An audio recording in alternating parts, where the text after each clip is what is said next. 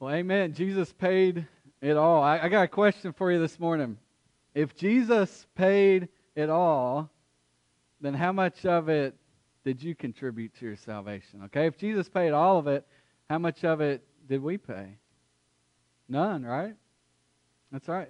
If Jesus paid all of it, then that means we did nothing to earn our salvation. So, because of that, as Christians, we should be some of the most, we should be the most humble people on earth. Okay? The most humble. Never, never point to ourselves, never trust in ourselves, but always point to Christ and what He did. Okay? If you got a Bible this morning, please flip to Luke chapter 18.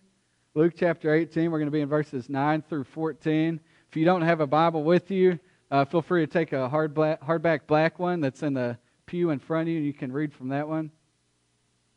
Um, does anybody have anybody know that that storyteller in your life? That that maybe that, that man or that woman in your life who's always every time you're around them, they're always telling a story. That person, they've always got a story to tell. For me, when I was growing up, uh, that was my granddad. I called him Peepaw. That was my granddad he always had a story to, to tell me. And some of my best memories with him, remembering back, are when sitting around the fire with him at night, and uh, he'd always pop popcorn, and and uh, he would tell me these these stories about World War II. He would tell me stories about the hard times he had working on the farm when his dad died when he was 16 years old, and at 16 he had to man up and he had to take over the whole farm. And I remember, I don't, you know, looking back, I don't remember everything that he told me or taught me, but but the things I really do remember today are the stories he told. And out of those stories came the principles of hard work, of being brave, of being courageous, of what it means to be a man. Okay, and Jesus taught in this same way. That's how Jesus often taught. He would he would tell what, what the Bible calls a parable. So a parable is is a story that Jesus would tell. Often it was um, you know, a, a made up story to illustrate a big point, to illustrate a principle. So it's looking like I'm going to be preaching a few more times this year.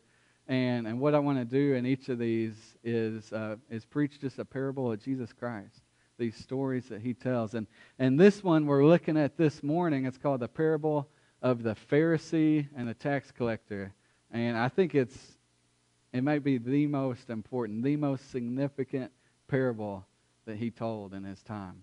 Okay, it has the really the core message in it of what it means to be a Christian, of what it means to be saved. Okay, he, he, he illustrates it in this parable.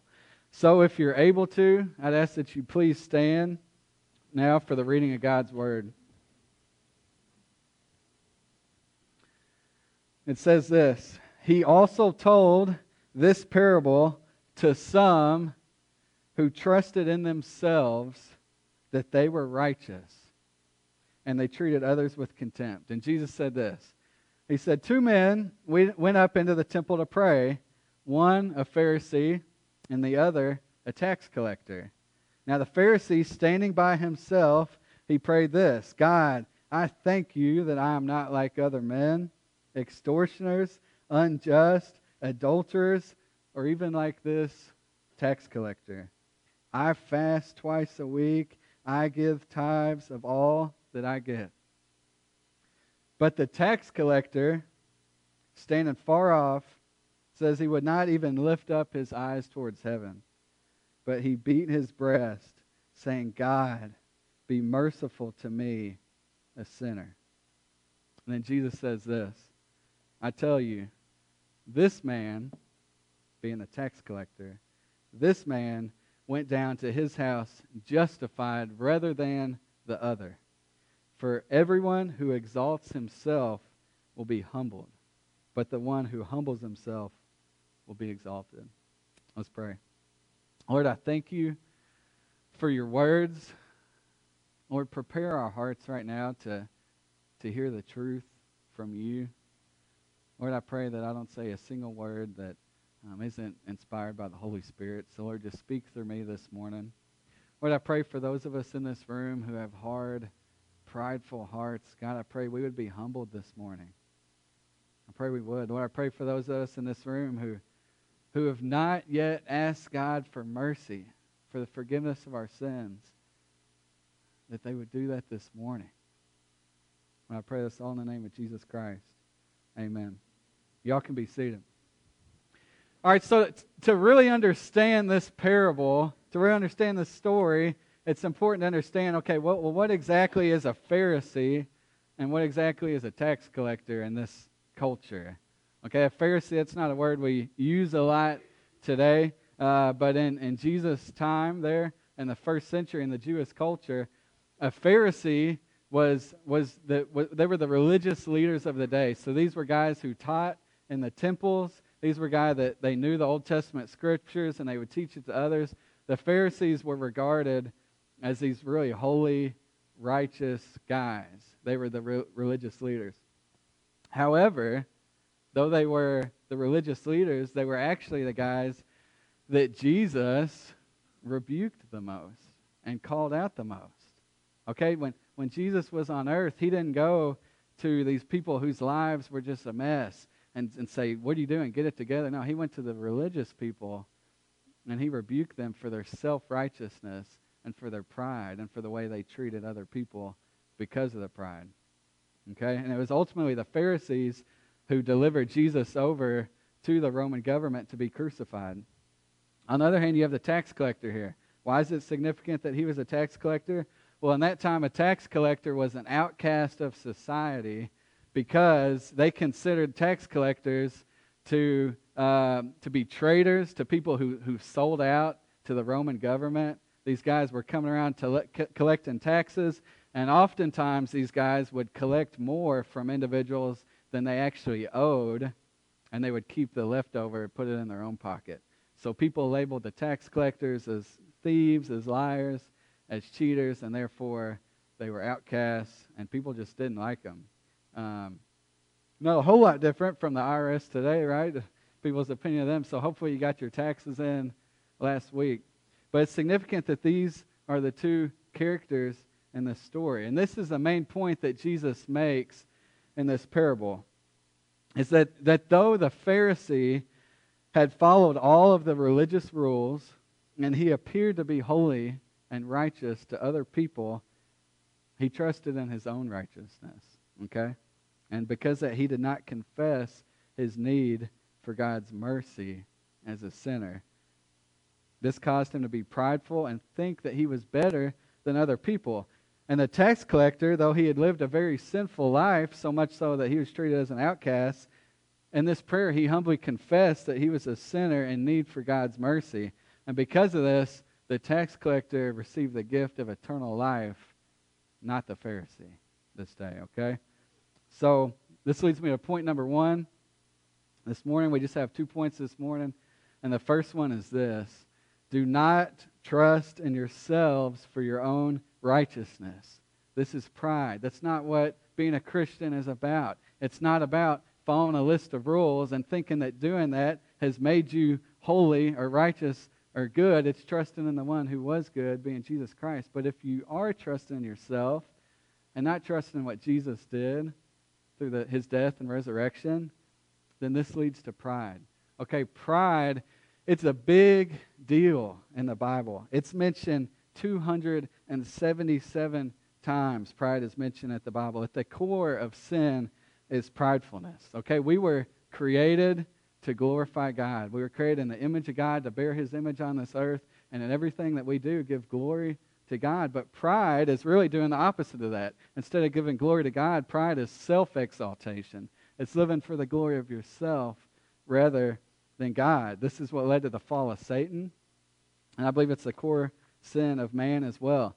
You might be thinking, why, why is pride so sinful? It's because Pride is giving ourselves the credit for something that God has accomplished, especially in the aspect of self righteousness. If you think that you're righteous on your own before the throne of God because of what you've done, what you have done, it's, it's giving yourself credit for something that Jesus did. He took the nails in his hands and feet, He took the crown of thorns on his head. He is the one that bore the cross for our sins. So to, so to stand before God and declare yourself righteous is, is prideful. It's taking credit for something that Jesus did. One of the most dangerous things about pride, and the scary thing about it, is that pride is it's blinding. All right, pride is blinding. That's something about the Pharisees. Look, th- we're in Luke 18. This isn't the first time that, that Jesus had called out the hypocrisy of the Pharisees. In fact, he's been doing this over and over and over again throughout the Gospels, and yet they don't see it. They don't see their own sin. They don't recognize that he's the Messiah. They don't recognize their need for him. So instead of, when being called out, instead of having a repentant heart and confessing that, they, they get angry and defensive at Jesus and eventually turn him over to be crucified. And so for us, listen, a lot of times when we read these passages of Jesus calling out the Pharisees, a lot of times we get real fired up, right? We're like, oh, yeah, here comes Jesus. He's calling out those Pharisees. You know, that's not me, but here he comes. I can't wait to hear about this. And we, we get this attitude of, oh, yeah, Jesus, come on, get him. You tell those Pharisees. You call them out. But we need to be careful to not to do that so quickly. We need to be careful and examine your own life, examine your own heart to be sure that he's not talking about you. Okay, preparing for this sermon was the past weeks, it's been very humbling, really. I mean, because as I'm studying Jesus, calling out the Pharisees and the different things that they did, you know, I've, I've seen some of these things in my own life. And it's been humbling to recognize, hey, I can be this way. So hear me, my, my heart this morning is not, you know, oh, this is, you know, my heart this morning is that we, I, I care for y'all and, and I love you guys, and I want us to examine our own lives and be sure that, that we're not the Pharisee in this story that Jesus is rebuking. Jeremiah 17:10 says that I, the Lord, search the heart and test the mind. Psalm 139, David prayed this, and this should be our prayer this morning. Psalm 139 says, Search me, O God, and know my heart. Try me and know my thoughts, and see if there be any grievous way in me, and lead me in the way everlasting. So, what we're going to do here is we're going to do a little diagnosis of our hearts. Um, I'm going to go through a few common symptoms of, of what it means to be a Pharisee, a few common symptoms of a prideful heart. The first one being this number one, you, you might be a Pharisee if you trust in yourselves that you are righteous. If you look to your own works as proof of your righteousness before God, if you think that on your own you're worthy of the kingdom. Notice the, the Pharisees' prayer in verse 9, or notice the purpose of this parable. Verse 9 says, Jesus told this parable to some who trusted in themselves that they were righteous. That's the whole reason he told this parable to, to, to address these people. And then verse 12, notice the prayer of the Pharisee. What's he say? He says, I fast twice a week. I give tithes of all that I get. He's standing before God saying, Look at all that I do. Look at the good things to do. I go to church every single week, sometimes even on Wednesday nights. I tithe of, of my income. I do all these things, and therefore I am worthy. That's self righteousness. That's pride. And, and God, it's disgusting to him. That's why he sent Jesus Christ, so that we would not trust in ourselves, but trust in what Jesus did. Uh, Pastor Richard, he's asked this question before, but it's such an important question, I think it deserves repeating. Imagine you're standing before the throne of God and you're asked why you should enter in the kingdom of heaven. Okay, if, if, if you start to list off a bunch of good things that you've done and a bunch of bad things that you didn't do, you know, I, have never killed anybody. I've never done this or that. Okay, then that means you're just trusting yourselves. You're not trusting in Jesus. In Matthew chapter 7, Jesus said this Not everyone who says to me, Lord, Lord, will enter the kingdom of heaven. This is a frightening passage. He goes on to say, But the one who does the will of my Father in heaven. On that day, many will say to me, Lord, Lord, did we not prophesy in your name? Did we not cast out demons in your name? Did we not do mighty works in your name? Then I will declare to them, I never knew you. Depart from me, you workers of lawlessness. Jesus is saying, look, if you're standing before Jesus saying, hey, Jesus, did, did I not do this? I mean, look at my life. Look how good I was. He says, no, you don't get it. That's not the point. The point is that I died for you on the cross. Quit pointing to your own life. Okay, we need to be humble and admit our need for Jesus as Savior. It's true that there are, there's religions all over the world, and one of the really the second biggest one right now is Islam. And it's true that on that day, many will say, Did we not do all these things in the name of Muhammad, our prophet? Did we not do all these things in the name of Allah? I mean, I, I got on my mat and I prayed five times daily towards the east. I made a pilgrimage to Mecca. I saved up and traveled all the way to Mecca. Uh, I fasted the whole month of Ramadan. I said the, the creed of Islam. I did all these things. But religion, empty religion, is trusting in works and in ceremonies in order to be righteous before God. Now, that, now the unfortunate thing is, what Jesus says here is not only those who associate with other religions, but even people who may have identified as Christians in their life. Jesus will say, I never knew you. Because we can do the same thing. We can say, Well, I go to church, um, I get money in the offering plate, I've been in Sunday school, and we can trust in those things in order to save us. And if that's the case, it's no different than any other religion. Look, that's the difference between empty religion and the gospel of Jesus Christ. Religion is after behavioral modification, just, just kind of modifying a few things in your life, but the gospel is about heart transformation. Now, all these things I'm talking about, coming to church and reading your Bible and giving, it's not an excuse to not do these things. These are good things, but do it with the right motivation. You're doing it not in order to be saved, but we do these things because we have been saved by Jesus Christ, and therefore we want to do it out of love for Him and out of thankfulness. Okay? Number two, you might be a Pharisee if you treat others with contempt. Notice verse 9 again. It says, Jesus told this parable to some who treated others with contempt. What does it mean to treat others with contempt? It means to cast them down as lower than you, as as low status, as scum, to look down your nose at them, to be judgmental, to think you're much better.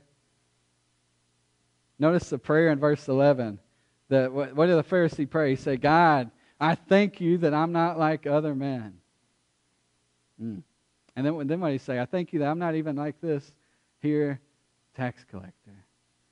He's comparing himself to other people and casting judgment on them and thinking he's better. Okay, do you ever do that? What is, let me ask you this. What is your very first reaction? What's your reaction when you see someone whose life is just a mess? When you see someone who's just living in sin? Is it compassion? Do you want to do you want to help them? Do you want to help restore them to have a relationship with God, or you just kind of shake your head and say, "Ah, they probably got themselves into this mess. They probably deserve it." Say you see a, a young pregnant girl who's, who's gotten pregnant out of marriage. Or say you see a homeless man on a street corner. Is your first reaction towards that girl, well, well, it's just her own fault. You know, stupid decision, so that's what she gets. Or is it, she's in a tough spot. I, I want to help her. I want to share the good news of Jesus Christ with her. That, you know, that could have been me, but for the grace of God. And you, you might be thinking, well, how can I help them? Um, right now, out in the foyer there, there's a bunch of these empty baby bottles. Okay, these go to the New Life Center. You can take one of these home with you. You fill it up with money, you fill it up with old change or, or bills or whatever. You bring it back by Father's Day, and this money will be donated to the New Life Center. The New Life Center is dedicated to providing um, health care for young women who've had an unplanned pregnancy so that they don't have to get an abortion so that they feel like they have other options and they have a support system of people caring for them. So instead of just casting judgment on people, help them. And, and this is a very real way that you can do that. And for the homeless man on the street corner, maybe you just say, oh, he's just probably lazy and, you know, he could get a job. You know, he doesn't need any help. Look, you don't know him. You've never walked a day in his shoes. If that's our reaction to people, you might be a Pharisee. Another thing they did, they, they, distanced, them, they distanced themselves from people that they thought were less than them. They wouldn't even associate with them so that wouldn't give themselves a bad name. And then when someone did associate with them, they would label that person as just one of them. So notice in, in Luke 15, it says that the tax collectors and sinners were all drawing near to hear Jesus. So Jesus is preaching, he's healing people, he's helping people, and people are coming from all over. And the Pharisees and the scribes, they grumbled and they said, This man receives sinners and eats with them. And also in Luke 7, it says the Pharisees said, Look at him, talking about Jesus. Look at him, a glutton and a drunkard, a friend of tax collectors and sinners. So Jesus is trying to help these people whose life is a mess. And the Pharisees, the religious people, are just saying, Look who he's hanging out with. He must be one of them. If you do that, you might be a Pharisee. Number three, you might be a Pharisee if you practice your righteousness in order to be seen by others. In the Sermon on the Mount, Jesus said this in Matthew 6.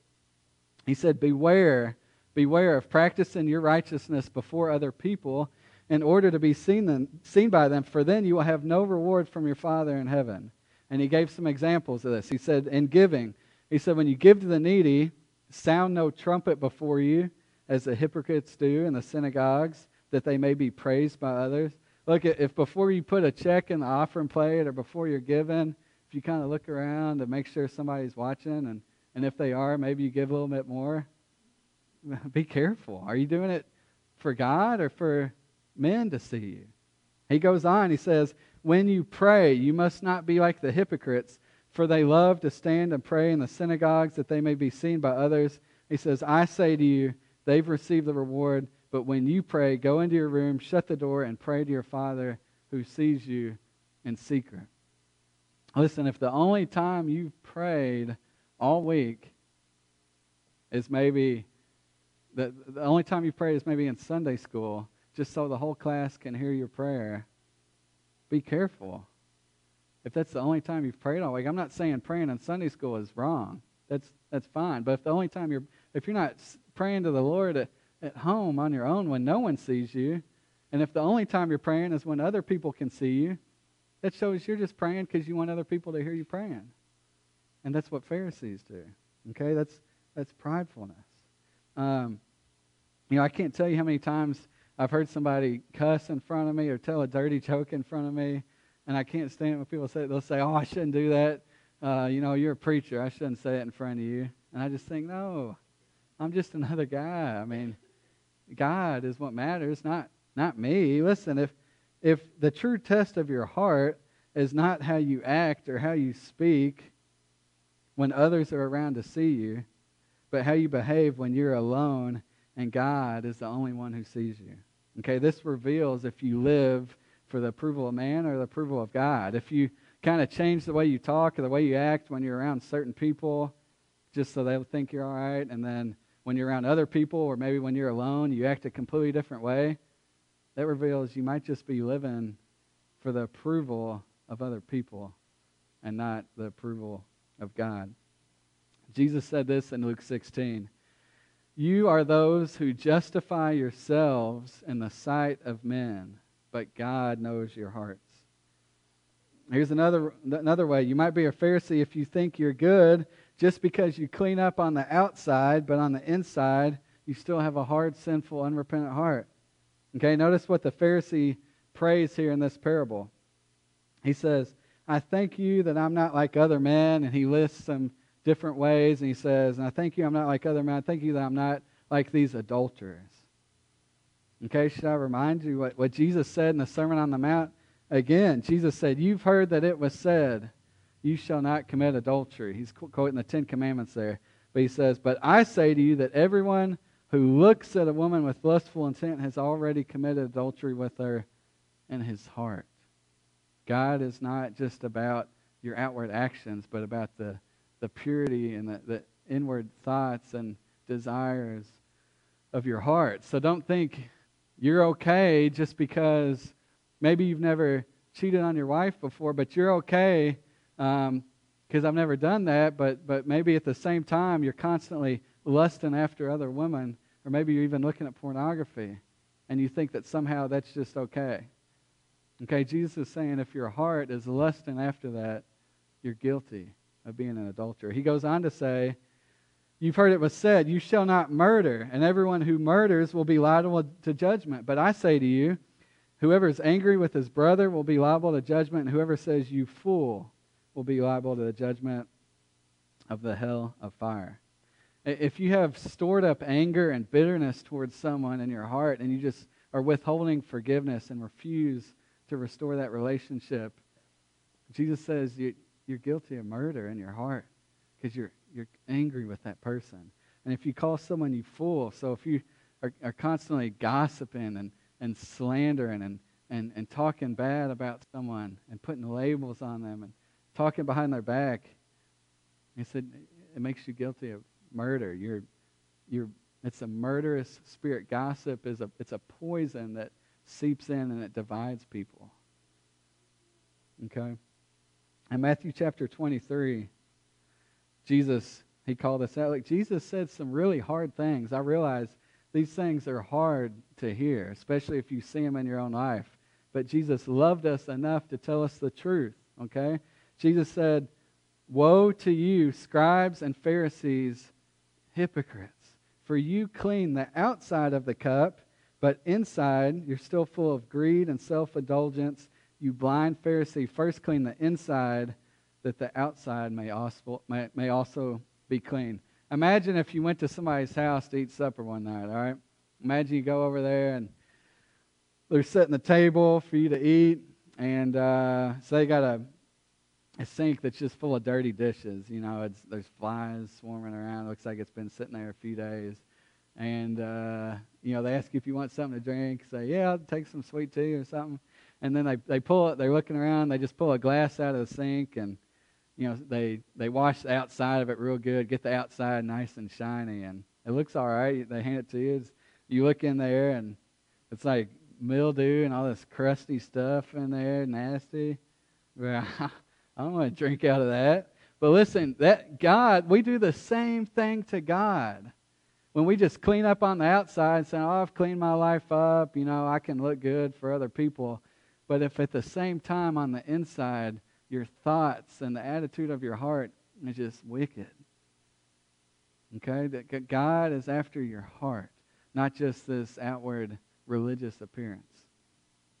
Jesus goes on to say about that type of behavior, you're like whitewashed tombs. You're like a tombstone, he says, which outwardly it appears beautiful, but within it's full of dead people's bones. So you also appear righteous to others, but within you're full of hypocrisy and lawlessness. Uh, you might be a Pharisee if you think you're better than other people because they are different from you in economic status or especially in race or ethnicity or nationality. There's a story when Jesus went to the woman at the well in Samaria. And he goes up to this woman, you know what her response to him is? She says, How is it that you, a Jew, ask for a drink from me, a woman of Samaria. You see, her whole life she had been treated, because she was a Samaritan, she'd been treated like she was second class. She'd been treated like she was lesser than other people because, just simply because of her nationality and maybe even her skin color. Look, it's good. it's good to remember that, that Jesus, our Savior, was a Jew from the Middle East. And if you think that you're better than other people because of your skin color, because of where you live in the world, then you might be a Pharisee because that's the same thing they did. One more reason here that you might be a Pharisee is if you hold to traditions, to man made traditions, as if they are biblical commands and allow it to cause division in the church. In Mark chapter 6, Jesus said, uh, these people, they honor me with their lips, but their heart is far from me.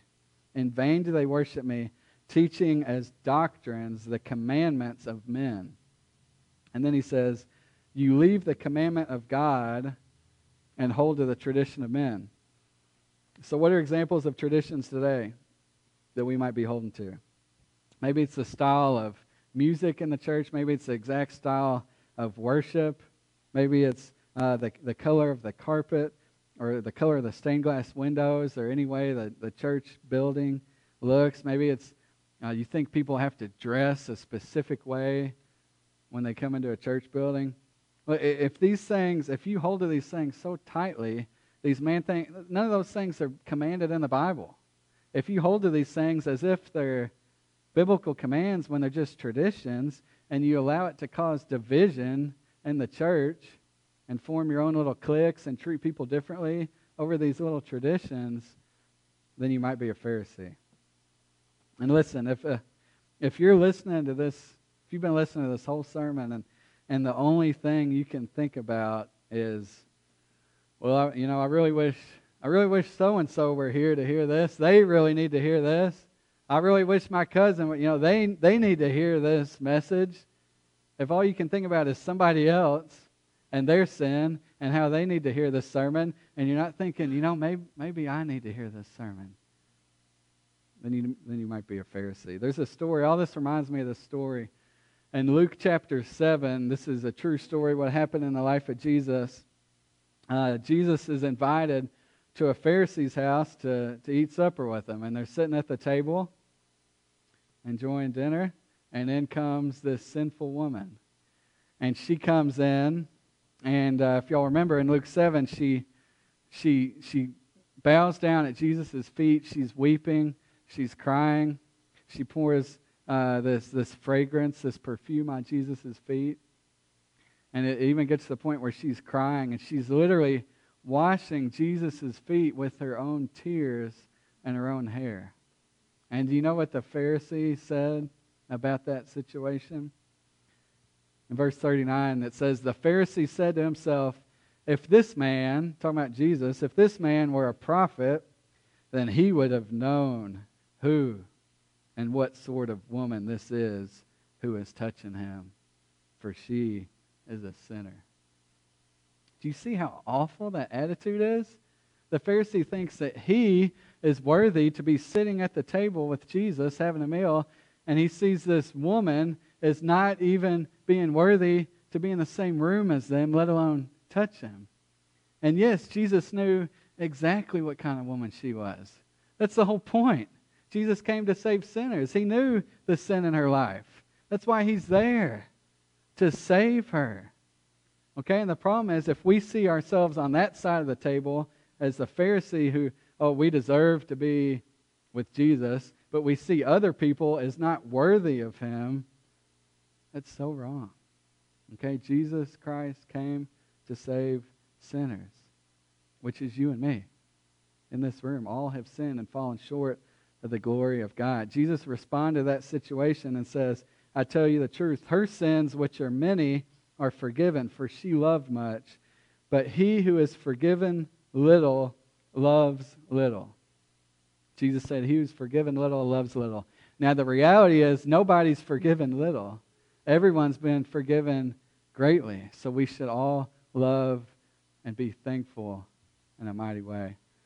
Um, this past couple months, I've had a great experience in my life. It's really, it's just been a great experience for me. Uh, Dan Bradley here, he's a member of our church, has invited me uh, to to join in on prison ministry with them. So a couple times a month, we go down to Danville to uh, it's a medium security prison there, and uh, and and share the gospel with these guys. And uh, you know, these guys they're not in there for jaywalking. I mean, it's all serious stuff. They're all convicted felons, a lot of times for violent crimes or, or sexual assault crimes, um, or real big in the drug business. And uh, this this experience has impacted me in, in such a mighty way because I didn't know what to expect when I went there. Right, so I walk in and we go through this guard room, and it's very high security. You go through a metal detector. It's like an airport. You can't take anything with you except a Bible and uh, then you walk through these these two gates with surrounded by razor wire on each side, and and you have to radio in that that there's a, a just a civilian entering in the grounds there, and there's these towers around, and there's these guys up in the towers with rifles, and they're they're watching over you, and, and you're walking through the prison yard, and the chapel's all the way over on the other side of the yard, and so my first experience there with Dan. I'm a little nervous. I don't know what to expect. And we make it through the yard, and then we walk we walk into the chapel there on the prison grounds. It's the prison chapel. And I walk in and I see this band, this worship and praise band rehearsing. Drum set, guitar, piano, guys singing. And I realize it's all these convicts. It's all these they're the prisoners. They've got their own band and they're they're singing the same songs we are. Jesus paid it all and Amazing Grace and these songs that we love to sing and and then I noticed they've got a sound booth just like we do and and there's the same guys running those. There's prisoners back there running the sound system and running the PowerPoint. And then they started worshiping. And, uh, you know, how many times have you driven past these prisons and you just say, oh, those are, those are the outcasts of society. You know, we put them in a cage. You know, their life is really, me- I'm so much better than that. They, their life is really messed up, not mine. And, uh, and I go in there, and these guys, are just hands. I'm not not all of them. Not all of them have have confessed Jesus as Lord, but there, we have some genuine brothers in Christ in there where they've got both arms raised, just worshiping the Lord. You know, arms covered and tattoos down their arms, and and and some guys that you might look at if you saw them on the street and and you know kind of hold your kids a little tighter and say, oh, we don't go near them. Okay, and these guys are amazed at the grace of God in their lives. These guys are amazed that they can be forgiven for their sins. And you contrast, you contrast that, you know, and even there, as I'm preaching, and as as Dan preaches in in the prison chapel there, I mean, they're they're like sitting on the edge of their seat. They're amazed, they're, they're amen and, and, and shouting hallelujah that, that that they can be forgiven for their sins. And a lot of times you can go in churches and people who may have been in church for years and years, and, and we're just kind of looking at our watch and thinking about what we might have for lunch that day. And the problem is, is that we don't see ourselves in just as much need of forgiveness as they do. It's the same. The, the ground at the foot of the cross is equal, is equal ground. We're all considered sinners in the sight of God apart from the righteousness of Christ. That should give us no reason to ever trust in ourselves. The great preacher Charles Spurgeon said this Too many people think lightly of sin, and therefore they think lightly of the Savior. So, what's, what's the response? If you're sitting here thinking, man, I, you know, this is me this morning, or I've done this, or I've done, I'm kind of like a Pharisee. Or maybe Maybe your life's just a mess right now and you're just in sin, and for years you've been too, too prideful to admit that you need a Savior. What's the response this morning? Point number two humble yourself and trust in God's mercy through Jesus Christ. At the end of the parable, there, Jesus said, Those uh, who humble themselves, the one who humbles himself, will be exalted. So we're called to humble ourselves in the Lord. Notice the, notice the prayer of the tax collector. He's not like the Pharisee trusting all the good things that he's done, listing them off, but rather he's humbly admitting, I'm a sinner. He says, God, have mercy on me, a sinner. He's not relying on his own merit, but he's relying on God's mercy. He's not looking around, comparing himself to other people like the, like the Pharisee. The Pharisee was just looking around saying, I thank you, I'm not like him. I'm not like other men. But the tax collector, he's not comparing himself to anyone.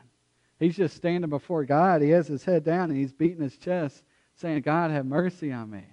I'm a sinner. Look, as long as we're as long as we just compare ourselves and compare our lives to other people around us, we can always convince ourselves that we're a real good person, right? We can always find somebody that we think's a little worse than us, and therefore say to ourselves, "Well, I'm fine. I'm good. But we shouldn't do that. We should only compare ourselves to the perfection, the perfect life of Jesus Christ. And only when you understand God's supreme holiness and the absolute perfection of Jesus' life, only then will you see how fall how short you've fallen and how desperate you are for the Savior. Romans chapter 12 says this I say to everyone among you, not to think of himself more highly than he ought to think. James chapter 4 verse 10 says this, God opposes the proud, but gives grace to the humble. So if you're prideful, if you're puffed up, if you think too highly of yourself, it says that God is literally in opposition to you. He is against that type of attitude. But when you humble yourself before the Lord, you'll be lifted up, you'll be exalted, you'll be clothed in the righteousness of Christ and given eternal life. So, what is humility? A lot of times, humility, we mistake it or we confuse it with something that's not. A lot of times, when people think of being humble, they think of someone who's just real weak and timid and kind of quiet. Uh, they confuse humility with weakness, but that's just not true. Jesus was the most humble man who ever, who ever lived, and yet he was bold. He was as bold as a lion. And he, he, he stood up to the hypocrisy in his day and age, even to the point where they crucify him. He never backed down. You remember in the Garden of Gethsemane, he's praying, and this band of soldiers and, and Jewish leaders come to him to find him. They say, We're looking for Jesus in Nazareth. And he rises up from praying and says, I am he. Okay, he was humble but bold. So to be humble as a follower of Jesus means simply to think of others before yourselves, to not be selfish, to, to look to others' needs instead of your own. It means uh, to be confident in who you are as a redeemed person by the blood of Jesus Christ. Being humble doesn't mean you're just constantly thinking how awful you are.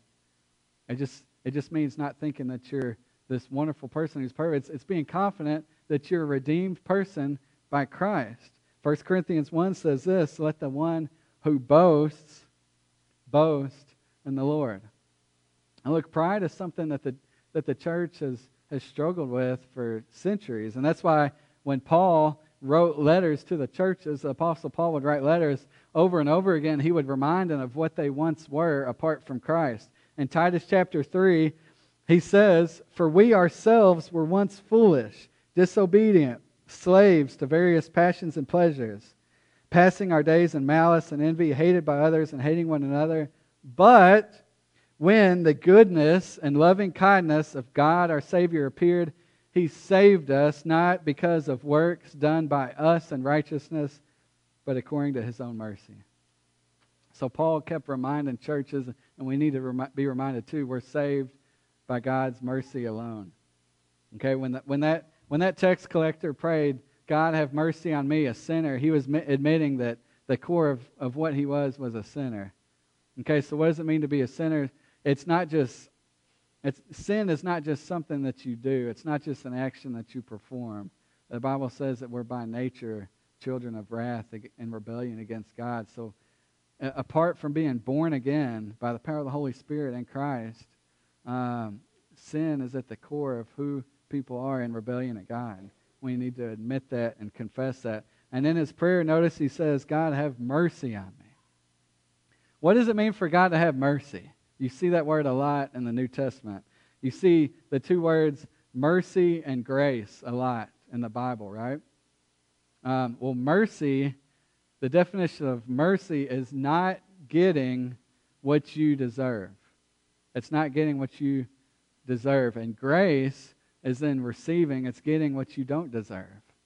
And through, through Jesus Christ, we get both mercy and grace. Okay? So when God's merciful, what we deserve for our sins is to be punished for that. But God can be merciful God can be both merciful and just to us because he punished his son Jesus Christ on the cross who took our place so that we can receive mercy and not be punished. And not only that, but we're given grace. We're, we're, we're given the gift of eternal life, living with God forever. And we, we, can, we, can, we get that because God credits us with the righteousness of Christ. And then look at verse 13 here, or verse 14. Look at verse 14. Jesus ends the parable. He says, I tell you, this man, being the tax collector who prayed, God have mercy on me, a sinner, he said, This man went to his house justified what does it mean to be justified in the sight of God? Okay, it means this. Listen. Though you are equally still as sinful. Okay, the tax collector prayed that prayer, and he didn't, there's nothing he did to change his life in that moment. He just confessed he was a sinner and needed God's mercy. So, though before God, you're equally as sinful, upon confession of faith in Jesus Christ as Lord and Savior through his death and resurrection, though you may have sinned your entire life, in that moment, God sees you as though you've never sinned before in your entire life. That's what it means to be justified. It's being declared righteous. It means your sins have been paid for. It's a judicial, um, it's a judici- judicial declaration of righteousness that we haven't earned on our own. That's been, but that's been credited to us because of what Jesus did. It's a, it's amazing. It's amazing news. It's, it's almost too good to be true, but it is true that you can be, in the eyes of God, perfect and sinless by confessing your need for His mercy. And I'm, i want to invite y'all, if you're in this room, if you've never done that before, that you would do that this morning. So I'd ask you, I want to I want to close by asking this question: Just where are you at today? Examine your own life and examine your own heart, and where are you at today? Are you more like the Pharisee in this parable? Do you trust in yourself for your own righteousness? Do you point to all the good things you've done in your life and say, God, that's, that's why I'm worthy of you? Do you, do you think there's something about you that makes you more worthy of salvation than other people? Do you look down at others for your sin and, and not see your own? If so, then we need to humble ourselves this morning and put pride away and simply say, Lord, to the nothing in my hands I bring. It's that song, Rock of Ages. Nothing in my hands I bring, simply to the cross I cling. Our only hope is what Jesus did on the cross, that our sins were paid for. They were nailed to the cross and buried with him. Or are you more like the tax collector this morning? Is your life just a mess right now? Are you just living in blatant sin right now and, and it may have been so for years. Maybe, maybe this morning you think that your sins are too many and they're too awful and that God could never truly forgive you, that He could never accept you. Maybe that's you that morning, this morning. Well, guess what? If, if, if, if that's you, I've got good news. Jesus is in the business of saving sinners. He is in the business of saving people whose lives are just a mess. That's the people he went to during his time on earth because he loves you and he wants you to have eternal life with him. He died on the cross to pay for your sins. So, so please, just humble yourself and admit your need for the Savior.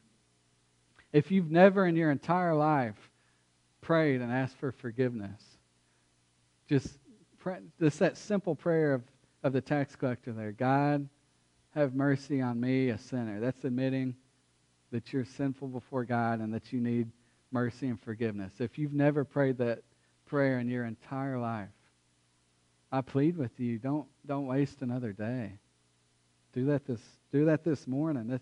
You can plant a flag in the ground and say, on April 23rd, 2017, I confessed that I needed God's mercy. I confessed Jesus as my Lord and Savior.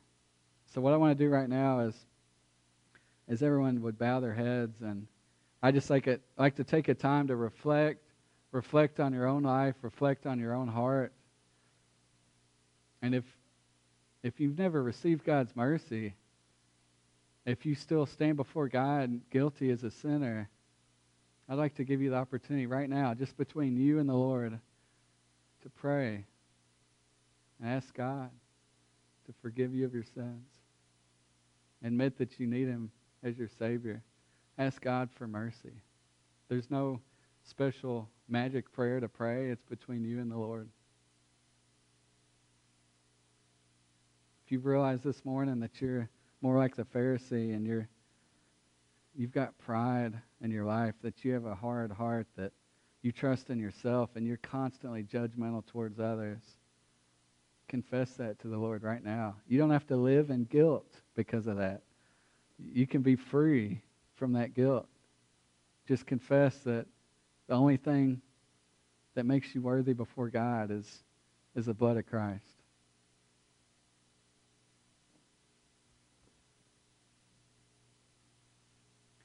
I'm going to pray now, and, and if you've taken this time to, con, to confess your sin, if you've asked God for forgiveness this morning, um, when I get done praying, I'm going to be standing down front um, in the aisle there. And we'd, we'd love to celebrate with you. We'd love to rejoice with you this morning.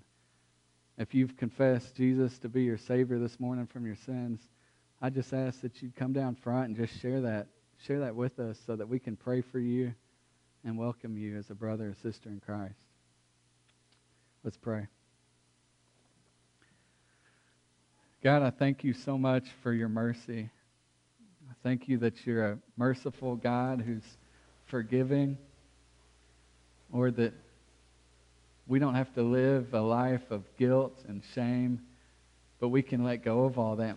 We can be free from sin, knowing that Jesus paid for it on the cross. Lord, I pray that if there's anyone here who doesn't know you this morning, I pray the Holy Spirit would move and that their heart would be born again. They would receive a new heart from you, that they could live a life out of love and thankfulness for what Jesus did on the cross. God, I pray um, that Pastor Richard would have a safe trip home this week. And it's in Jesus' name we pray. Amen.